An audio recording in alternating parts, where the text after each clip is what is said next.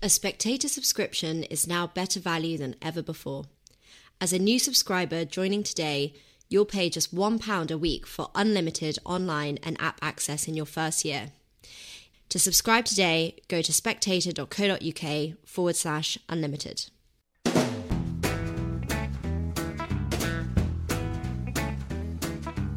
Hello, and welcome to the Americano podcast, a series of discussions about American politics and life. My name is Freddy Gray. I'm the deputy editor of The Spectator. I'm very pleased to be joined by Sean Trende, who is senior elections analyst at Real Clear Politics, and we're going to be talking about the upcoming midterms. Now, Sean, for the last couple of years, really, the sort of consensus view has been that the Republicans are going to have a very good time in the midterms, that there's going to be a red wave and so on. But in the last few weeks, and this has largely been attributed to President Joe Biden's hot streak, in quote marks, a reverse consensus has appeared, which is that the Democrats are going to do a lot better than expected. Is that a fair summary of, of sort of where opinion is? Yeah, I think that's certainly a fair summary of where kind of elite consensus opinion on this is right now. That maybe, you know, a year ago we were looking at Democrats losing four, maybe five seats in the Senate, you know, 30 to 40 in the House of Representatives. You know, the Senate is our upper chamber, which we elect here uh, on a statewide basis. So, yeah, th- th- that was the consensus. And over the course of the summer, things have started to look quite a bit better for the Democrats. Their polling has improved. So, people seem to have dialed back expectations somewhat. A lot of the talk about this Democratic blue wave against the Republican red wave has been not just about Joe Biden doing slightly better than he has been, but also about Dobbs and the overturning of Roe v. Wade, and that abortion is a big mobilizing factor for the Democratic Party. How true is that?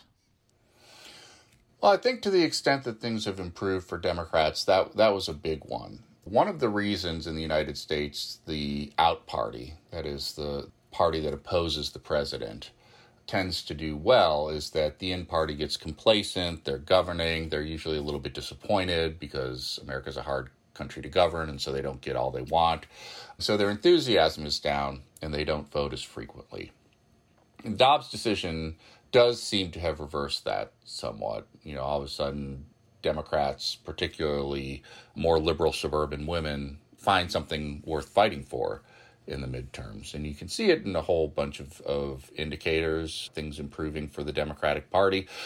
The question is, you know, does this shift us from a red wave to a good Republican year, or does it shift us from a red wave to a Democratic year? Now, I'm more sympathetic to the former view, but that's kind of where the debate is right now. And I suppose the, the biggest factor usually in elections is the economy, which has been very favourable to the out party, to the Republicans, so far this year. But perhaps there were indications that the economy might be improving, that inflation was going to come down or start coming down. And that was given a bit of a knock last week. So perhaps you could say that Republicans still have a pretty big advantage when it comes to the economy, which is the, the big issue of the time. Yeah, there's no doubt the economy isn't good right now. It, well, it's a weird economy, right? Inflation is out of control, but it does seem to still be growing somewhat. And, you know, we aren't hemorrhaging jobs like you typically do in a recession, although that's usually the last thing that happens in a recession is the jobs start to fall off. It's a trailing indicator. But I think, you know, the inflation year over year is very high, but month over month has seemed to have leveled off. So people aren't getting the sticker. It's still expensive when you go to the grocery store, but you aren't getting the sticker shock the month to month. I think the biggest thing though has been that uh, the prices of gasoline have fallen. You know, we were up at you know people were talking about six dollars, and this is going to sound downright quaint uh, to people in the UK, but we're talking about six dollar a gallon gas in the summer, and you know we don't tax gas very heavily here, but that's still quite expensive by American standards. It's dropped off to, you know, in the mid threes, which is still historically high. But again, to someone who just goes every day and looks at the prices, it does seem to be getting better. So that certainly certainly helped Biden as well. And do you think things like these big legislative wins that Biden has had, the Inflation Reduction Act, perhaps dubiously named Inflation Reduction Act, and then um, the uh, debt relief for students, are those wins being, can you see that affecting the polls? Well, I think so as well. Democrats were very disappointed and disheartened by the Biden administration's progress on issues. You know, basically, there was an infrastructure bill in early 2021, as well as a stimulus COVID relief package, which is part of why we have the runaway inflation right now. And then not much happened. So the fact that over the summer he's managed to pass the large, as you say, dubiously titled Inflation Reduction Act, then he turned around and whatever inflation reduction savings were contained in that act, he turned around and spent it on student debt relief. But for Democrats, they see it as winning. And so that's probably, along with Dobbs, given a boost to Democratic base enthusiasm uh, and improved the position of the party. And another factor we should talk about in terms of motivating Democrats to vote is the spectre of Trump's return in 2024, which I think the Democrats certainly feel is a big driver for them. Do you think it's true that as Trump reappears on the scene with a possible view to running in 2024, that mobilizes large sections of the population who might not otherwise be that motivated to vote. Yeah, I think that does mobilize Democrats somewhat as well. It's it's really just this confluence of factors at a, a, very fortuitous time for the Democratic Party. The fact that, you know, Donald Trump has been more vocal in the news, the fact that you know, we had the January 6th hearings over the summer, and then his home got raided by the FBI. That's all part of trying to turn this. Our elections in America are typically referenda on the party that holds the presidency. And what Democrats are trying to do right now is turn it into another choice election between Joe Biden's Democratic Party and Donald Trump's Republican Party. And I think they've succeeded somewhat and that's that's why things have improved although again whether that's able to be sustained is another question well, that explains that uh, extraordinary speech in Pennsylvania that Joe Biden gave, which with the sort of red backlighting, the sort of faint military echoes, people called it a Fuhrer speech. Right wingers said that anyway. Do you think that message is working for the Democrats that MAGA Republicans are extremists, or is it foolish of the Democrats to try and sort of lump a huge section of the American population altogether as the sort of undesirables? I'm less convinced. You know, I, I, think in this conversation, I've been fairly generous to things, you know, democratic strategy and what's been going on. I'm, I'm fairly skeptical, though, about the utility of that approach. I, I think most Americans' views after him being on the scene for the political scene for almost a decade now, most Americans' views of Donald Trump and the Republican Party are pretty well set in stone. And so calling Republicans, you know, dangers and and Nazis and all these other things that are getting thrown around. You know, Joe Biden's been more measured than other members of his party. I think the base that has decided that's what they are already has decided, and those people are going to vote anyway.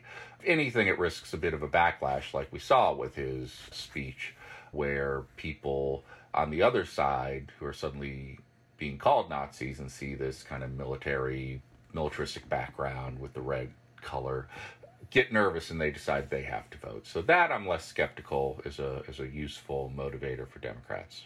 A big imponderable is the Hispanic vote, the Latino voters, which we as we've understood, they have been drifting towards the Republicans. Do you think Republicans have perhaps exaggerated the extent to which they're winning over the Latino vote, and that the shift in polls is, is that perhaps polls are getting more accurate at picking up where the Latino vote is? Yeah, I think Hispanic, Latino voters in the United States are still a Democratic constituency. What's happened in the last few years, if you go back 20 years ago, Hispanics voted Democrat pretty much regardless of ideology. You know, cons- Democrats were winning about half of self described conservative Democrats. And in the last decade or so, they've lost that advantage. Now, moderate and liberal Hispanics still vote Democrat, and there's more of them than there are conservative Hispanics. So I think Republicans are probably getting towards the maximum of what they can expect. But still, if Republicans get to a point where they're regularly winning 35% uh, you know, maybe 40% in a good year of the Hispanic vote, that really hurts Democratic prospects in a lot of states that they thought were trending their way. Can you point towards some key races, key seats, key battlegrounds that you think will tell us a lot about where the both parties are in the midterms? Yeah, so probably the, you know, for people who aren't terribly fluent on American political geography, which is no slam on your audience. Uh, most Americans aren't fluent in American political geography. The, the best indicator is going to be the Senate races. As I mentioned, we elect our senators on a statewide basis. Every every state gets two senators, and we elect them for staggered six year terms. So people aren't the, the, whole body is not up at once a third of the body is up every two years there are a couple key races probably the closest races right now would be the wisconsin senate race where ron johnson is a two-term incumbent who has a history of making kind of extremist statements in a state that's really 50-50 divided red and blue he's in a tough race against the lieutenant governor there georgia where Raphael Warnock was elected narrowly in a special election. He's running for a full term now. And he's running against Herschel Walker, who is a, a former Georgia college football standout who is beloved by swaths of the state, but who has, you know, not appeared to be quite up to par when it comes to speaking about issues. That's an interesting race because it's a close state and it features, you know, two African American candidates potentially deciding the future of the Senate. And then Pennsylvania, where there's an open Senate seat. This is another state that is constantly right at the middle of American politics. John Fetterman, he's a lieutenant governor who has kind of blue collar bona fides, although he had a, a, severe stroke and no one's quite sure about his health status. He's running against Mehmet Oz, Dr. Oz, as he's referred to, whose most famous claim, biggest claim to fame is being a guest on the Oprah Winfrey Show, uh, recurring guest, and apparently doesn't even live in Pennsylvania. So that that's another race where I think that's probably where the battle. We'll know a lot about the general status of American politics given how those three races go. It's interesting hearing you talk about those races because you talked about figures who are quite, well, Trumpy in a way. I mean, they're not uh, machine politicians, are they? I mean, Herschel Walker certainly isn't. Fetterman is certainly not on the Democrat side. And then Mehmet Oz is this sort of celebrity guy. He's very much Trumpy, not in the sense of ideology, but in the sense of being a, a famous person with TV appeal. Yeah, there, there does seem to be, you know, part of this is the internet, and there's a long, you can see a long development in America if you go back far enough with these kind of celebrity candidates. I mean, Barack Obama was a celebrity candidate. Mm. I mean, he turned out, regardless of how you feel about his presidency, I think he was an effective president, and he was certainly a serious president. You know, Donald Trump perhaps less so. And so I think you're seeing this celebritification, if that's even a word, of American politics, where, you know, even John Fetterman had a bit of a personality cult on the internet. The progressives online liked him. He had a, a kind of workman-like primary opponent. In America, we don't select our nominees through appointment or party lists. They, they have to first win a, a primary election. And so Fetterman trounced Conor Lamb, who was his more kind of workman-like, non-traditional opponent. So I, I think American politics is changing and perhaps not for the better in that regard. One issue that I'd be interested to know what you think the polling suggests is the 2020 election and the controversy around it. For me, it would seem odd if it's a motivating factor for Republicans, because if you start to think that the whole thing's rigged anyway, as a lot of Republicans seem to do, what's the point in voting? Or does it, in fact, in some perverse way, incentivize voting? And then on the other hand, the Republican Party message seems to be we just want fairer elections, and that's quite a good slogan or, or campaign for them. How do you see this question playing out in the midterms? Well, it's a good question. I think the the general consensus. I mentioned that Raphael Warnock in Georgia won a special election, and now he's seeking a, a full term. But the thought was that part of the reason that he was able to win that election, along with another senator, after trailing in the first round of voting is exactly because of the 2020 election with Donald Trump parading around the state saying the vote was stolen, I won this, they wasted your votes, that a lot of people thought exactly what you suggested. Well, what's the point of even voting in these runoffs? And so Georgia produces its first two Democratic senators in, in decades. I don't know how that plays in 2022. You know, I, I think the Republican kind of professional machine politicians have tried to figure out a way to channel this anger into a more positive message, as you suggest, that we want fair elections. And that's less what's the point. But it's a real question of whether that continued, the election was stolen, depresses Republican turnout in this election. Yes. And are there any gubernatorial uh, races for governor that we should be watching out for in particular? You know, I, I think the key races this time around, well, there, there's maybe two buckets. So there's the more traditional races, Tony Evers in Wisconsin, a swing state, the governor of Michigan, Gretchen Whitmer, who is kind of controversial for her COVID policies, another swing state. But then there's this other bucket of races where, you know, the, the Trump administration's claims about the election are front and center. So you have the Arizona governor election, where Kari Lake has been a full throated supporter of the claim that the election was stolen. And you have the gubernatorial election in Georgia, which is sort of the opposite, where Brian Kemp has gone all in on no, Trump lost fair and square. This was a close election and it just didn't go our way. So we'll see how those two competing messages turn out. And I think those two gubernatorial races are the most interesting. You talked earlier about sort of fortuitous confluence of things, factors that have helped the Democrats, fortuitous for the Democrats. I wonder if uh, perhaps it's actually good news for the Republicans because the you know elite wisdom is always wrong, and elite wisdom was that the Republicans were going to have a kind of blowout. The Democrats were going to get shellacked and so on for so long that actually a bit of complacency might have crept into the Republican side, which which now is not there. I mean, could it be that actually the timing of this Democratic blue wave is quite good in a way. You know, this is something that we debate all the time. You know, whether polls and poll forecasting can suppress the Democratic or the Republican base. Uh, you know, there was a claim in 2016 that part of why Trump won was everyone was telling the Democrats, you know, you got this, Hillary's going to win. So why people thought why turn out?